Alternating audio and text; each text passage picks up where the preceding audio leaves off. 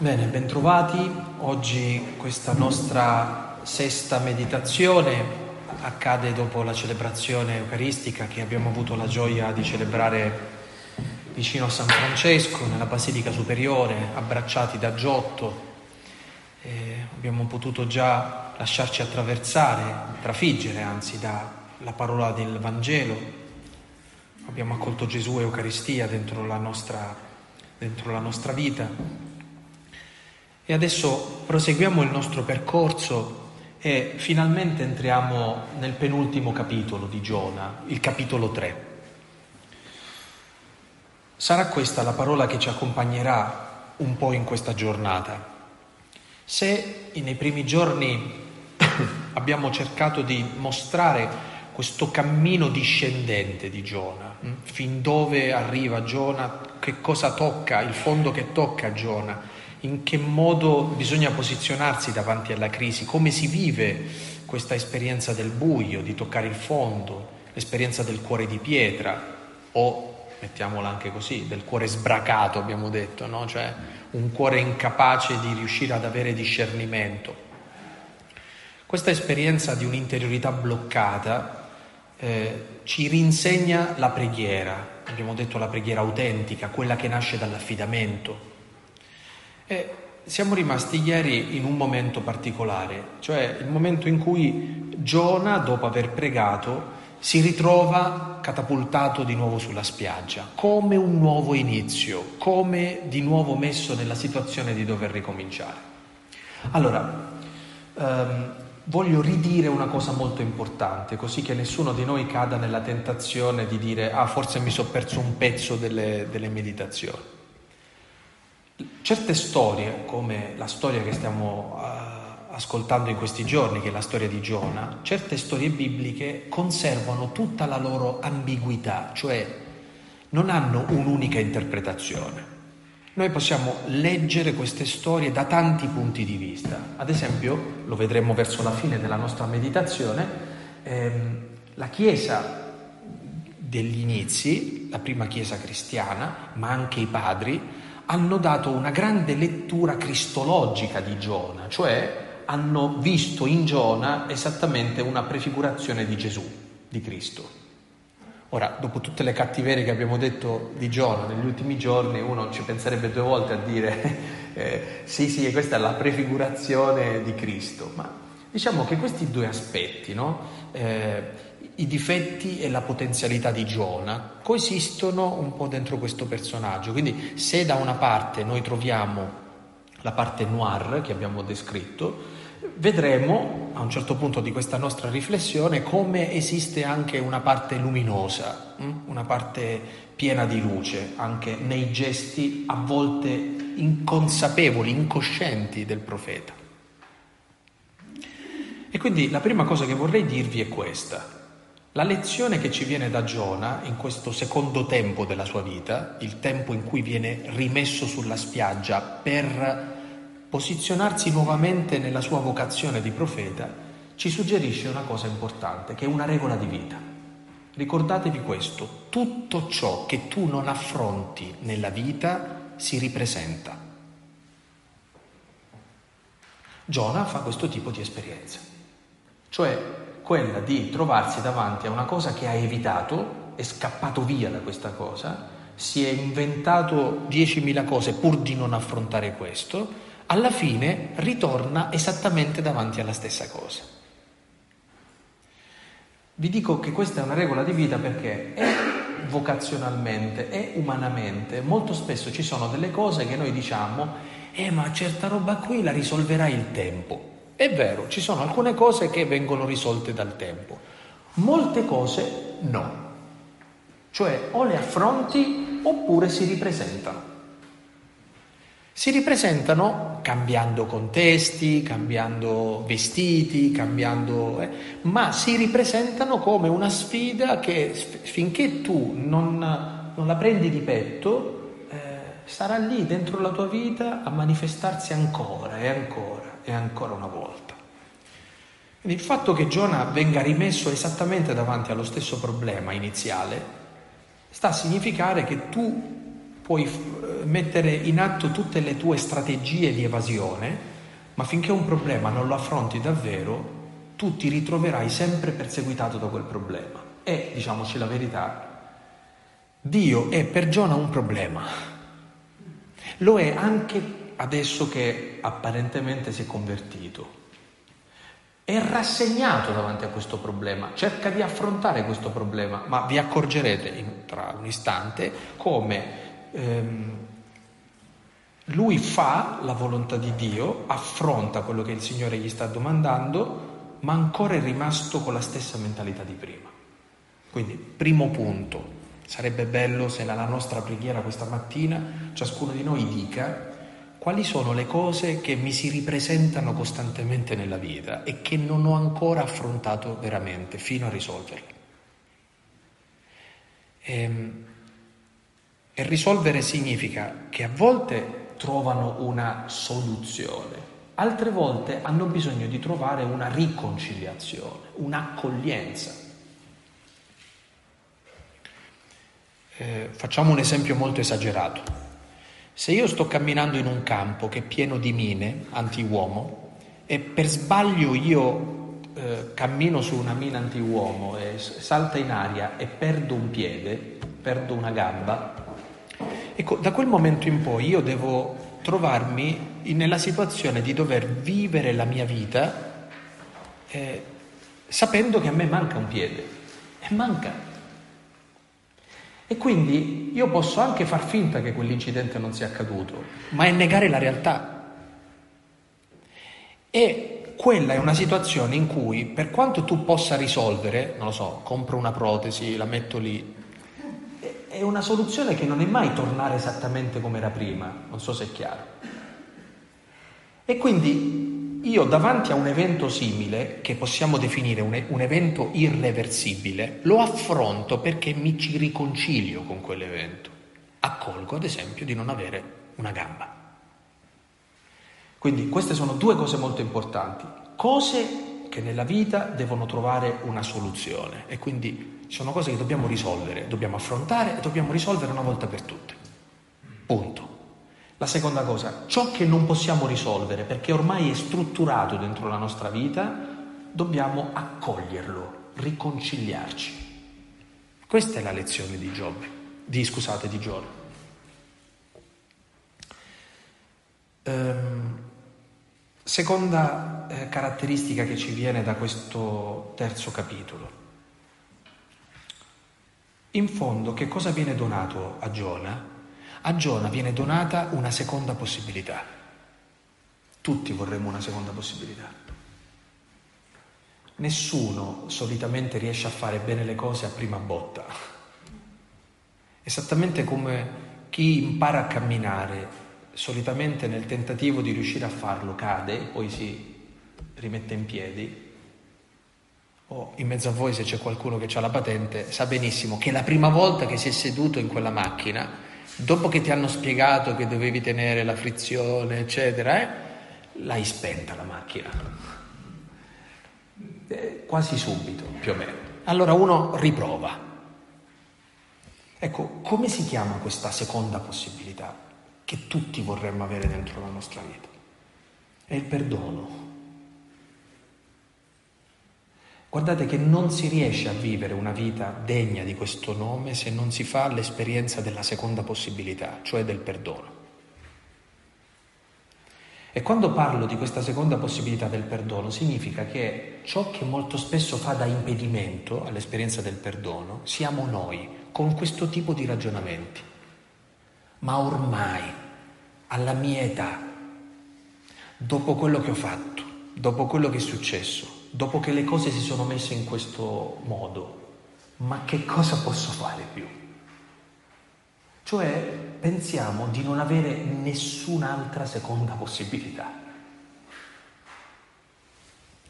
Quando tu non credi di avere questa seconda possibilità, impedisci al Signore di darti un'altra possibilità che non significa fare quello che non hai fatto prima, eccetera, ma metterti nei confronti della vita con un atteggiamento di, di, di attesa.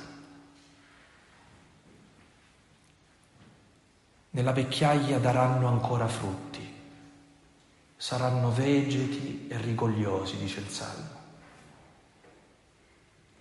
Dice Nicodemo a Gesù, non riesce a capire il discorso di Gesù, eh? Come può uno rinascere di nuovo quando è vecchio?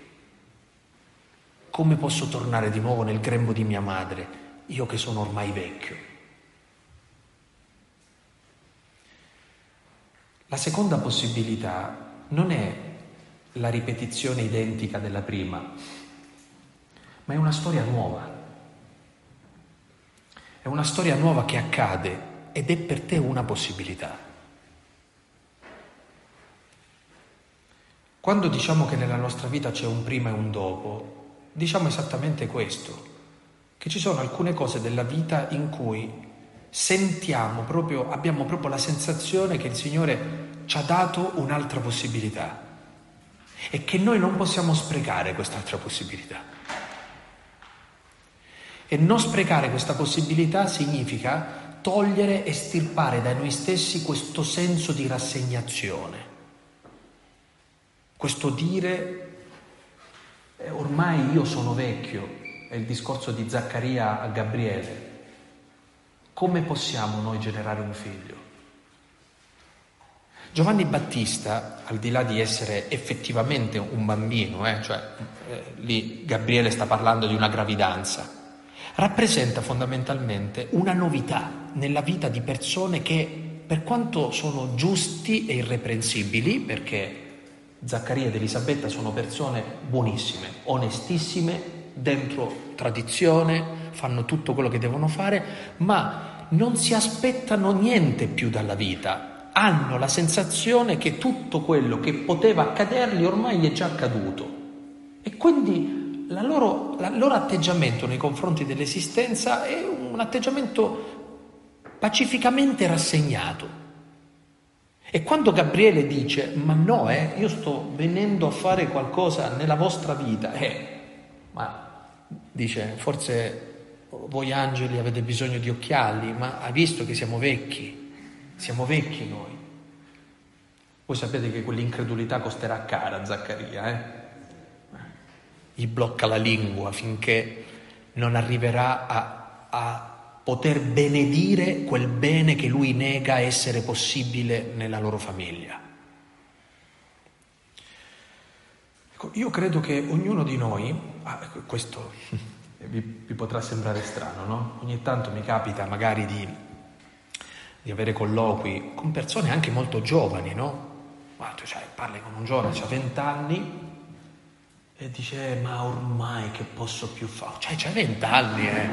Cioè, c'hai tutta la vita davanti. Cioè, ma la sensazione, io ci credo, cioè che in quel momento loro sono veramente convinti, poi non vi dico quando, dai 20 e dici, ma guarda che ormai ho 30 anni, eh?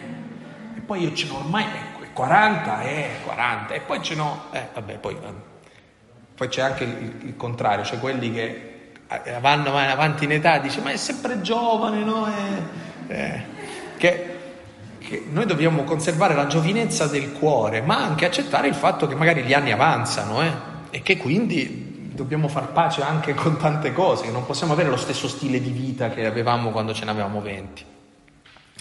Allora, questa uh, eh, vecchiezza di cuore se la può portare anche un ventenne dentro.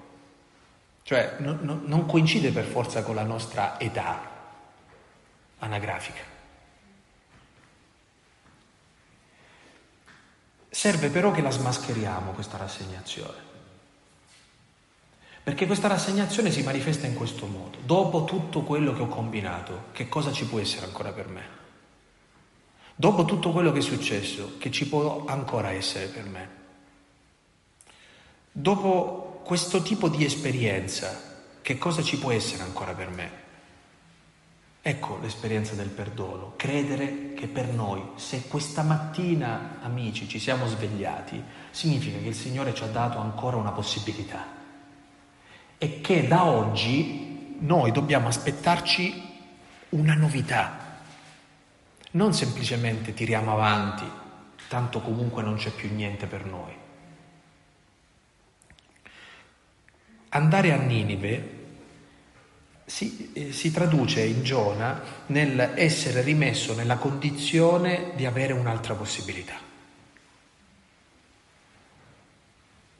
Ma prima di proseguire con dei punti che spero possano servirvi nella vostra preghiera, prendiamoci un minuto per leggerci questo terzo capitolo. Fu rivolta a Giona una seconda volta questa parola del Signore. Questo già fa ridere, perché non si è mai visto che un Dio deve parlare due volte a un profeta, basta la prima volta. Invece è un po' come dire, eh, ricominciamo allora tu dovresti andare a Ninive. Ecco. Alzati, va a Ninive, la grande città, e annuncia loro quanto ti dico. Giona si alzò e andò a Ninive secondo la parola del Signore. Prima volta si era alzato e se n'era andato lontano. Questa seconda volta si alza e va effettivamente a Ninive. Ninive era una città molto grande, larga tre giornate di cammino. Solo per darvi un'idea, se volete attraversare la città di Roma da una parte all'altra del raccordo ci vuole un giorno. Quindi immaginate come l'autore disegna Ninive, una città immensa. Eh? È inverosimile una città così grande, eh? lo fa apposta per esagerare.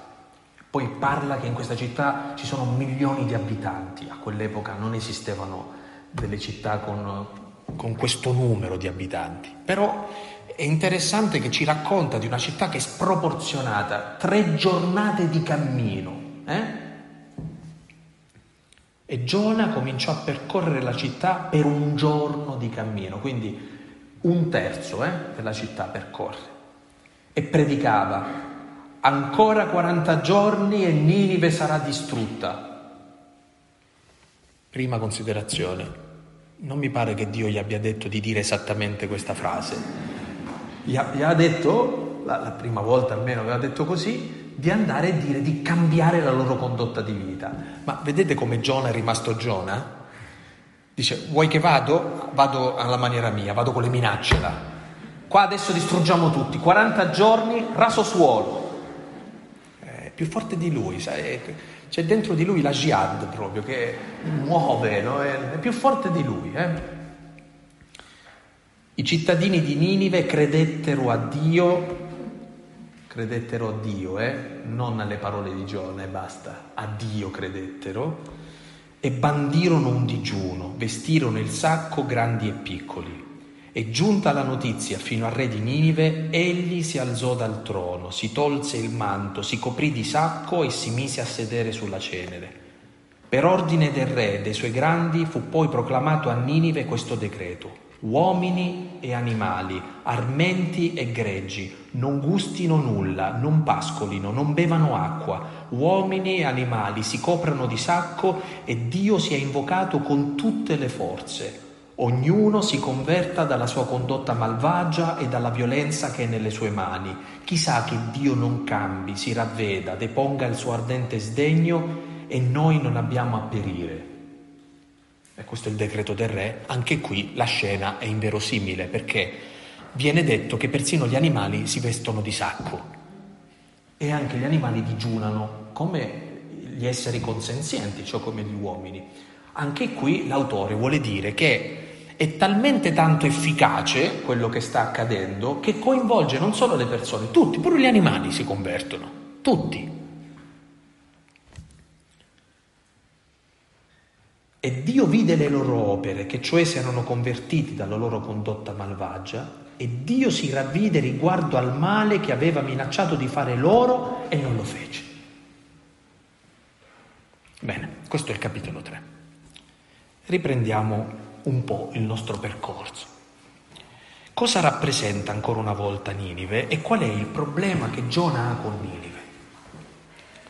Non so, vi, vi capita mai di fare questo tipo di riflessione? Noi, tu guardi un telegiornale, eh, vai un po' su internet, vedi le notizie, vedi che quello che capita al mondo, vedi questa cronaca nera che sembra riempire hm, la, eh, la, la vita che abitiamo e ti viene la sensazione di dire ma qua che vuoi salvare? Qua ci vorrebbe il diluvio universale di nuovo. Qua ci vorrebbe di nuovo un raso suolo e ricominciare da capo. L'idea che noi abbiamo è che per poter, per poter esserci un nuovo inizio dovremmo distruggere quello che c'è adesso. Questa tentazione ha attraversato tutta la vita religiosa e ha attraversato anche tutte quelle esperienze che hanno a che fare anche con la nostra vita religiosa. Già nel Vangelo, eh, ve lo citavo, Giovanni e Giacomo quando attraversano una, una, un villaggio che non vuole accogliere Gesù, che cosa dicono? Vuoi che preghiamo che un fuoco dal cielo li bruci tutti? Ecco, questo è l'atteggiamento degli integralisti. Gli integralisti si accorgono del male e non lo sopportano, vorrebbero distruggerlo. E non c'è niente di male in questo desiderio, se non il fatto che Dio non usa quel modo però. E che quindi non è Dio che deve diventare integralista, siamo noi che dobbiamo convertirci. Cioè Dio non usa la distruzione per darci un nuovo inizio, Dio desidera che le persone che, che, si comportano male smettano di comportarsi male, senza per forza che tu le eh, uccidi. Ma dentro di noi siamo convinti che non c'è speranza, non c'è speranza per certe cose. E, e a volte questo Giona che ci abita ha pure ragione, cioè se tu sai che ogni sei minuti avviene un aborto nel mondo, che c'è gente che è oppressa per l'ingiustizia, che ci sono milioni di bambini costretti al lavoro minorile, gli abusi, la violenza, le guerre. Tu dici, ma che vuoi salvare qua? Non c'è niente da salvare qua. Eppure Dio crede che ci sia ancora una possibilità, anche per un mondo che paradossalmente è lontanissimo da Lui. Allora, diamo fiducia a Dio, vediamo un po' che cosa succede se io faccio quello che il Signore mi chiede di fare, perché Giona in fondo fa una cosa che a volte noi rifiutiamo di fare, perché Preferiamo rimanere fuori a giudicare e a dire quelli sono brutti e cattivi, noi invece... Il problema fondamentale è questo, che Giona entra nella città, la attraversa la città. Cioè, Papa chiama questa, questa scelta, questa opzione, la chiama Chiesa in uscita. Noi non possiamo soltanto limitarci a dire abbiamo capito che il mondo va in un verso diverso rispetto al Vangelo. Noi dobbiamo uscire dalle nostre chiese ed entrare nel mondo, attraversare questo mondo che è ingiusto, che è fatto di cose non buone. Noi dobbiamo assumere la posizione di Giona, che è una posizione di prossimità. Giona si fa vicino, scende nelle viscere della città di Ninive. Ci scende, l'attraversa. Ora, io mi domando se noi sentiamo questo tipo di urgenza, cioè è sempre meglio immaginarsi di arroccarsi da qualche parte no? e di dire adesso ci facciamo le cose per conto nostro perché il mondo invece non ha più nessuna speranza. E non sentiamo invece la grande chiamata a dire che quel posto di lavoro, quel paese, quella situazione, la politica, l'economia, eh, i contesti concreti della nostra vita, per quanto possano essere pieni di marcio e di male, sono contesti che vanno abitati da noi. Noi dobbiamo tornare in mezzo alla storia, non metterci ai margini della storia e giudicarla. Dobbiamo tornare dentro la storia.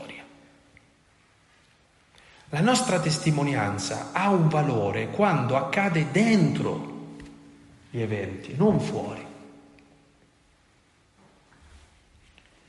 Non so voi, ma la sensazione che a volte io avverto in questo momento storico, a livello ecclesiale ad esempio, o a livello di una certa esperienza di fede che noi facciamo, è che o riduciamo la fede cristiana a un'esperienza individuale e basta, oppure troviamo dei gruppi, delle situazioni dove noi stiamo bene. E l'unica cosa che riusciamo a fare nei confronti degli altri è giudicarli.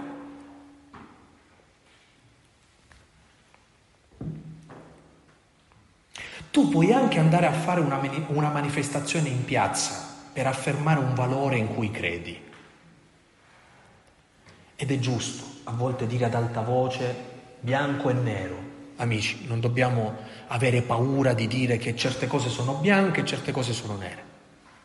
Ma l'unica cosa che ci rende pienamente evangelici, pienamente discepoli del Vangelo, è poter dire che a quelle persone a cui stiamo dicendo chiaramente una verità, noi abbiamo mostrato innanzitutto una vicinanza, ci siamo fatti prossimi di queste persone, abbiamo sentito la vita come la sentono loro, li abbiamo ascoltati, ci siamo fatti vicini a loro.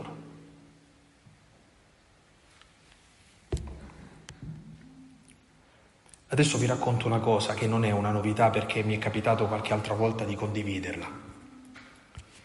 Quando ero a Roma, mentre studiavo teologia, studiavo anche all'Università Statale e, ehm, e studiavo alla Statale a Roma Tor Vergata. Per arrivare a Roma Tor Vergata dovevo prendere la metropolitana, quindi arrivare ad Anagnina, che è il capolinea della metropolitana, prendere un pullman e andare in facoltà. A volte mi capitava di rimanere in facoltà lì molto tempo e di tornare la sera, cioè studiavo lì e poi ritornavo in collegio. E la metropolitana di Roma è uno spettacolo gratuito, cioè, cioè succede di tutto in metro, eh? Veramente, tu, se tu vuoi passare del tempo, vai là e succede sempre qualcosa, discussioni, eh, concerti, ehm, eh, prediche, eh, di tutto, eh? E ricordo che una sera stavo tornando in collegio, era tardi, e mi ritrovo in un vagone in metropolitana eh, da solo e alla fermata successiva entra una prostituta. Anzi, una prostituta trans. E quindi viene e si siede di fronte a me.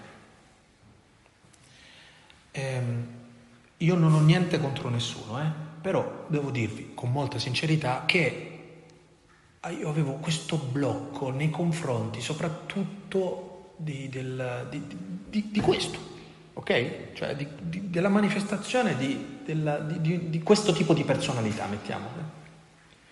E quindi io ero lì, mi sono sentito inchiodato con questa persona di fronte e non sapevo cosa fare perché era un imbarazzo. Credo che questa persona se ne sia accorto. Allora, e mi fissava, allora dico adesso dirà qualche cattiveria, qualcosa, ah voi preti, no? Cioè, cioè, a parte non ho manco prete, ero seminarista, c'è un colletto mezzo sbottonato, eh, ma era inutile tentare di spostarlo, ormai, ormai se n'era accorto no? tranquillamente, quindi eh, vabbè, pazienza. A un certo punto, dopo un po' di minuti, eh, io dovevo fare parecchia strada con la metropolitana per tornare a casa, questa persona mi continua a guardare, mi guarda e fa ciao. Ma ha detto ciao, basta. E io gli risposto, dico ciao. E non so in che modo questa persona uh, mi ha chiesto se ero prete, se non ero prete e in un modo veramente inaspettato ha cominciato a raccontarmi la sua vita ha detto, sai, io vengo dal Brasile, io vengo da... mi ha raccontato la sua storia, i drammi della sua storia, che aveva una famiglia lì, che adesso era a Roma e che si prostituiva perché doveva mandare i soldi a casa. A un certo punto è emerso dietro quella che era il mio pregiudizio un uomo con la sua storia, un essere umano con la sua storia. E questa persona, non so perché mi ha fatto quel dono quella sera, di raccontarmi la sua vita. E poi quando siamo arrivati, io dovevo scendere, mi ha detto grazie che mi hai ascoltato. Cioè, Ma ha detto lui grazie a me che l'ho ascoltato. E soltanto dopo mi sono accorto che io dovevo dire grazie a questa persona perché aveva distrutto in quelle fermate di metro tutti i pregiudizi che io avevo nei suoi confronti.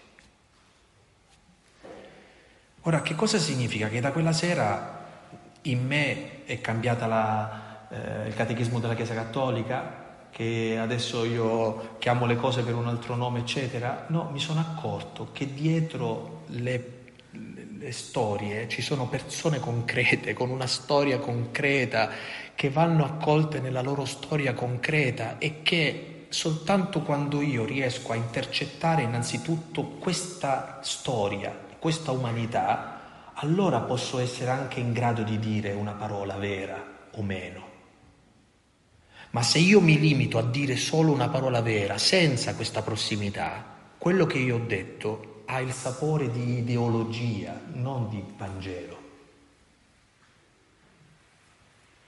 E sapete, e qui da fuori adesso passo dentro di noi, eh, i blocchi che noi viviamo intorno a noi con alcune situazioni, eccetera, molto spesso sono questioni, anche in questo caso, non risolte dentro di noi ad esempio con la nostra diversità che ci abita. Magari non è risolta con quel lato della nostra vita che io faccio fatica ad integrare. E parlare con quella persona certamente ha disposto il mio cuore a saper parlare a un lato della mia vita che guardavo col medesimo, con la medesima paura, ad esempio.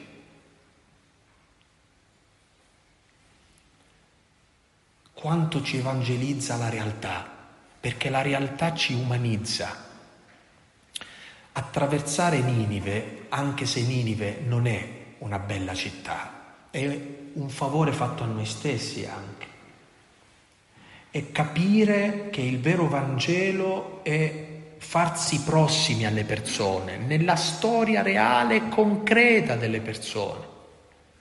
Questo ci mette nella condizione anche di poter annunciare una cosa vera.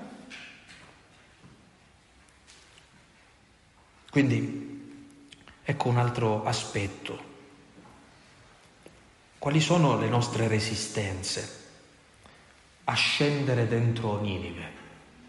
Che cosa ci impedisce effettivamente di ristabilire una prossimità con il mondo che abitiamo in questo momento? Vi, accorgete che tutti noi siamo segnati da questa ferita che troviamo nel Vangelo di Luca? La citavo in questi giorni, il pubblicano al Tempio. Io non sono come te. Che presunzione, no? Dire io sono meglio.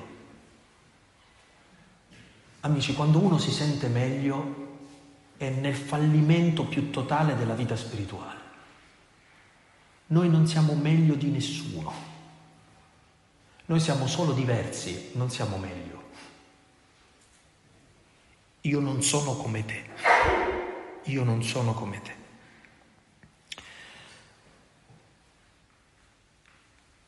Perché Ninive si converte?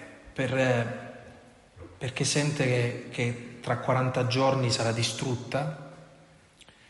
Ninive si converte, credo, innanzitutto perché Giona è diventato il messaggio, lui, la sua persona è diventata il messaggio, il suo esserci in mezzo alla città è un messaggio, la, la sua prossimità è il messaggio, è questo che mette in discussione Ninive. E mette in discussione Ninive fino al punto in cui il re dice si alzò dal trono e sedette sulla cenere. Guardate che è un gesto potentissimo quello di un re che lascia il trono e si siede sulla cenere. È il gesto di una persona, i lettori del libro di Giona capiscono che si sta parlando dei pagani, dei lontani. Dice, possibile che i pagani sono più disposti ad essere umili, perché è un gesto di umiltà quello che fa il re, e noi che dovremmo essere quelli vicini facciamo un sacco di fatica a detronizzarci. Cioè è difficile togliere dentro di noi delle convinzioni. Quando l'hai capito, tu ti ostini a dire, eh no, ma è così. Invece questo re con una semplicità pazzesca si alza dal trono e si siede sulla cenere. E propone come, ehm, diciamo così, come ehm, cura, come medicinale a tutta la città il digiuno. Qui vorrei dirvi una parola sul digiuno. Credo che sia stato il vescovo di Assisi quando si trovò davanti alla scelta radicale di Francesco dire ma perché sta radicalità nella povertà? Francesco risponde veramente con una risposta di quelle che dovremmo appendere nelle nostre vite, no? Dice finché uno avrà dei beni dovrà avere anche armi per difenderli. Se tu non hai niente non devi difendere niente. E che quindi, dice Francesco in fondo, che il nostro problema è che siamo sempre sulla difensiva. Questo non permette a volte alla grazia di Dio di entrare, perché stiamo sempre a difendere qualcosa, a difendere il nostro orgoglio, a difendere le nostre idee, a difendere i nostri valori, le nostre convinzioni, le nostre scelte, a difendere, a difendere, a difendere. Ma se tu difendi non godi nulla perché vivi la vita sempre con il fucile spianato. Se non hai niente da difendere, la vita con una semplicità pazzesca scorre, arriva, entra, esce e tu puoi sentire gioia. Non sei più preoccupato di difenderti, ma di sentire la gioia. Quindi la povertà vera è la radice della gioia, cioè quando tu ti sei liberato da tutto quanto di possesso, di pensieri, di situazioni che impediscono alla tua vita di scorrere in questo modo e quindi quando tu ti sei liberato di tutte le difensive, allora lì c'è una grande rivoluzione. Se io non mi sento accettato dalla famiglia di mia moglie e passo tutta la vita a voler dimostrare che in realtà sono stato un buon, marito per la loro figlia, se io passo tutta la vita a dimostrare che i superiori del seminario che mi dicevano che forse prete non ci dovevo diventare, ma magari poi ci sono diventato, e passo tutta la vita a dimostrargli che loro si erano sbagliati, non io. Questo atteggiamento, ho fatto due esempi, ho toccato due cose vaghe, no? Ognuno lo, lo, locali dentro la propria vita. Questa roba qui, finché tu non te ne liberi, finché non diventi povero, finché non ti sbarazzi di questa roba qui, per tutta la vita tu vivrai con questo pallino in testa e quindi tutto sarà sempre ferito da voler dimostrare qualcosa, difendere il tuo nome, difendere la tua vocazione, difendere la tua bontà, difendere quello che tu reputi essere vero dentro la tua vita. Se tu sei disarmato, ma che una persona pensi o non pensi qualcosa ti può far soffrire, ma non può decidere sulla serenità della tua vita. Questa è la povertà. Ora, come si fa ad essere poveri? Il digiuno. E qui vorrei, ieri vi parlavo del, dell'albero maestro a cui aggrapparci, che è l'Eucarestia, no? Oggi vorrei dirvi che in fondo il digiuno è troppo poco pensare che sia semplicemente non mangiare il pane, non bere l'acqua. Il digiuno è trovare ciò che dentro la nostra vita crea dipendenza e combattere, prendere di petto, digiunare da tutto ciò che dentro la nostra vita crea dipendenza. L'idea che quella famiglia debba pensare di me questa cosa, mi crea una dipendenza. Allora cosa significa per me digiunare da questo? Cosa significa per me digiunare da uh, scelte affettive sbagliate? Che cosa significa per me digiunare da eh, godimento che mi dà um, esercitare il potere sugli altri? Che cosa significa per me digiunare dal disordine alimentare, ad esempio, no? Che cosa significa per me, insomma, trovare tutto ciò che è dipendenza dentro la nostra vita? Perché quella che io vi sto chiamando come dipendenza è la ricchezza che fa da impedimento a un incontro profondo e vero. Ecco perché Ninive deve digiunare, perché soltanto se ritrova la sua libertà potrà anche convertirsi. Ecco, finché noi non troviamo un modo per essere più liberi, tutti i nostri sforzi di essere più felici e di realizzare meglio la volontà di Dio saranno sforzi vani. Il cammino che ci dà Gesù è un cammino di spoliazione, cioè di povertà. Non serve per forza andare nella vita religiosa per dire eh, che abbiamo fatto la scelta della povertà. Tutti noi siamo chiamati a questo tipo di povertà. Quanto è difficile, dice Gesù nel Vangelo, che un ricco si salvi. È più facile che un cammello passi per la cruna di un ago, che un ricco entri nel regno dei cieli. Significa che con tutto sta baradamma addosso non ci passi per la porta, non ci passi. E vedete amici, noi abbiamo solo due strade, o decidiamo da soli di lasciare lo zaino, oppure costringiamo la vita a metterci nella situazione di toglierci lo zaino. Beh, Credo che sia molto furbesco farlo noi di nostra sponte, toglierci lo zaino eh, e passare per quella porta. Cioè, questo, questo percorso è un percorso in cui noi dobbiamo tornare essenzialmente ad essere nudi e crudi noi stessi. Francesco in fondo ci insegna questo, no? Lasciare i propri vestiti, lasciare i propri beni, lasciare quello che Pietro di Bernardone ha comprato anche con sacrificio per il figlio. Lascia tutto questo. Fa ridere un uomo nudo. Ah, qualcuno di voi venga qui, si spogli nudo, vediamo che cosa suscita davanti agli altri. La povertà, la povertà ci mette sempre in una situazione che ci imbarazza perché noi vorremmo sempre conservare qualcosa. E invece la vera conversione passa attraverso questa spoliazione, lasciarci denudare, arrivare all'essenziale.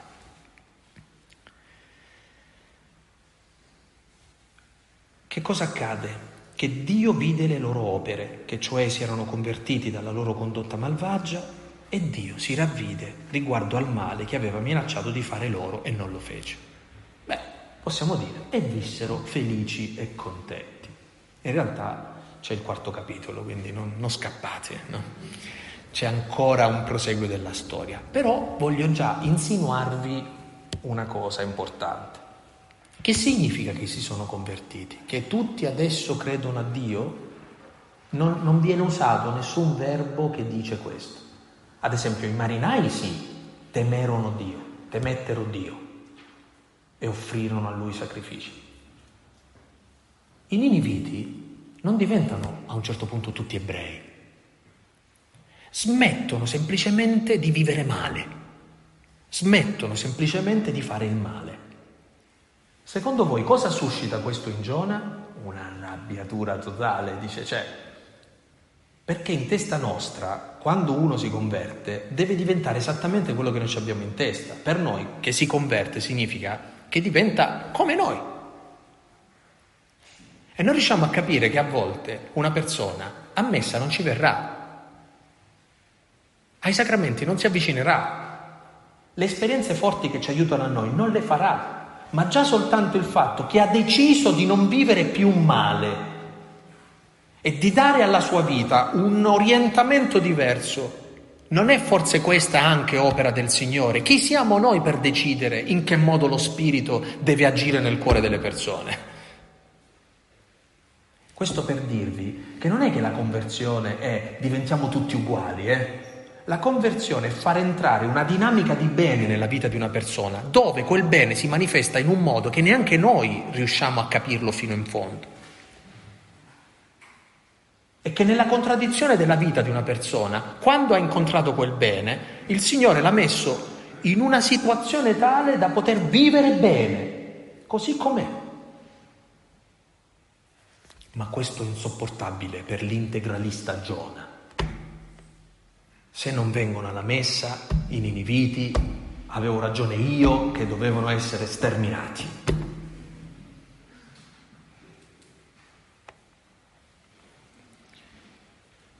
Vedete che provocazione questo libro di Giona, soprattutto per uh, i suoi contemporanei, ma anche per ciascuno di noi.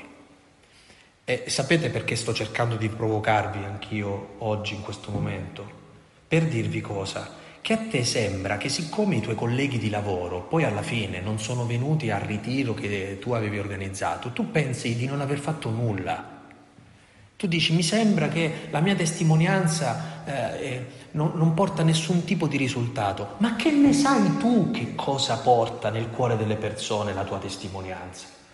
Magari non fanno quello che tu ti aspetti, ma il fatto che ti hanno visto vivere in un certo modo, con una gioia che il mondo non dà, ha suscitato dentro di loro anche soltanto un desiderio di senso, anche soltanto una nostalgia di essere felici. E non è forse questa una testimonianza? Non è forse questo lo spirito che agisce? Non scoraggiatevi quindi se a volte i nostri sforzi di evangelizzazione non trasformano la realtà così come noi vorremmo. Non è mai sprecata la testimonianza quando è Vangelo che si fa prossimo alla vita delle persone. Gratuitamente avete ricevuto, gratuitamente date. Il Vangelo, amici, va annunciato gratis. Gratis significa che non c'è nessun prezzo da pagare. Ah, io te l'ho annunciato, il prezzo da pagare è che tu fai quello che adesso dico io. È gratis. E dopo che ti sei dedicato ai tuoi cresimandi e poi sono spariti tutti dalla parrocchia, uno dice ma qua abbiamo perso tempo. Ma che ne sapete? Cioè, voi non sapete che cosa succederà nel cuore di quelle persone, di quei ragazzi. Noi abbiamo fatto il nostro possibile. Questo non ci deve mettere nella condizione di farci l'esame di coscienza e di dirci com'è possibile che dopo che l'abbiamo tartassati per 6-7 anni di catechismo se ne scappano tutti. Questo dovrebbe farci riflettere. Ma quello che abbiamo potuto dare in quel momento, anche se scompare dalla nostra vista, noi non sappiamo come agisce nel cuore delle persone. Amici, questo è vero per il bene, ma è vero anche per il male. Una parola storta detta da me prete può bloccare la vita delle persone per tutto il resto della loro esistenza. E magari io ero semplicemente rigirato in quel momento. Cioè il bene può agire misteriosamente nel cuore delle persone, anche il male però, eh? Perché tu magari neanche ci pensi che hai detto quella parola, perché sei stato superficiale, ma tu non sai quel male come ha lavorato dentro una persona fino al punto da allontanarsi, a chiudersi, a sentirsi giudicata, a non voler sapere più niente di nessuno. È misterioso quello che capita nel cuore delle persone, è vero per ciò che ci converte al bene, ma è vero anche per il male. Fa bene parlare, fa bene condividere, fa bene tirar fuori quello che ci portiamo dentro. Ecco, concludo questa meditazione. Sto acquisendo delle doti francescane, si avvicinano esseri viventi al... Eh, con questa chiave di lettura, secondo me molto bella, che i padri danno di Giona, della storia di Giona. E ve la dico per quella famosa eh, duplice, diciamo così, quell'ambiguità di significato che noi abbiamo attorno a questo personaggio. Perché ci assomiglia a Cristo? Perché in fondo Giona salva la vita dell'equipaggio perché si sacrifica lui. Non ha fatto forse questo Cristo con ciascuno di noi? Non si è sacrificato lui perché tutti noi ci salvassimo. Giona decide di sacrificarsi lui per salvare il resto dell'equipaggio. E anche questa è una lettura che noi dobbiamo fare di questa storia. Seconda cosa, questo sacrificio conduce inevitabilmente Giona in un'esperienza della morte. ma Dio lo risuscita, lo raccoglie dalla morte e lo riporta in vita. Non è forse questo quello che ha fatto il Padre ridando la vita a suo figlio? Facendo risorgere suo figlio che si è sacrificato per noi, non gli ha ridato di nuovo la vita il Padre? Quanto è forte questa simbologia della risurrezione, no? Non siamo noi forse chiamati a fare la stessa cosa, imparare a dare la nostra vita, lasciarci risuscitare dall'amore di Dio?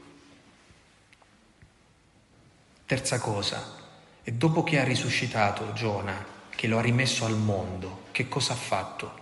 È andato a Ninive e si è mescolato in quella città. Non è forse quello che ha fatto Gesù quando risorgendo e facendosi riconoscere come risorto, scompare dalla vista, come il lievito, come il sale. E chiede a ciascuno di noi di essere cosa? Lievito, sale, luce, cose che non percepisci se non per gli effetti che producono. Gesù ci ha insegnato che la sua vita è riconoscibile solo dagli effetti che produce. Avete mai riflettuto nel Vangelo che è impossibile poter dire se a mezzogiorno andate al sepolcro sicuro incontrate il risorto? Arriva quando nessuno se l'aspetta, se ne va inaspettatamente e a un certo punto, incontrando i suoi discepoli, incontrando le donne, dice io vi precedo in Galilea. E questa è un'altra bellissima notizia. Noi finiremo questi esercizi e torneremo alla nostra vita di ogni giorno, andremo anche altrove. Dobbiamo avere la consapevolezza che dove stiamo andando, lui ci ha già preceduti, è già là, sta già agendo in una maniera misteriosa, nelle persone, nelle situazioni. Ed è una cosa bellissima. E noi siamo chiamati a questo tipo di testimonianza, che non è la testimonianza di un cristianesimo apparente, ma di un cristianesimo efficace. Si deve sentire che ci siamo noi nella realtà, non che si deve vedere, si deve sentire che ci siamo. Lo si deve percepire dalla cura, dalla passione, dalla bellezza, dalla gratuità, dal dono, da tutto quello che dice che c'è una vita che sta scorrendo dentro di noi. Lo riconobbero nello spezzare il pane e subito scomparve dalla loro vista. Ora se uno vuole incontrare il risorto deve incontrare i discepoli di Emmaus. Se uno vuole incontrare Gesù deve incontrare noi. Questa è la sfida. Bene, vi lascio a, questa mattinata a ripercorrere un po' le tappe di questo terzo capitolo con i punti che vi ho lasciato.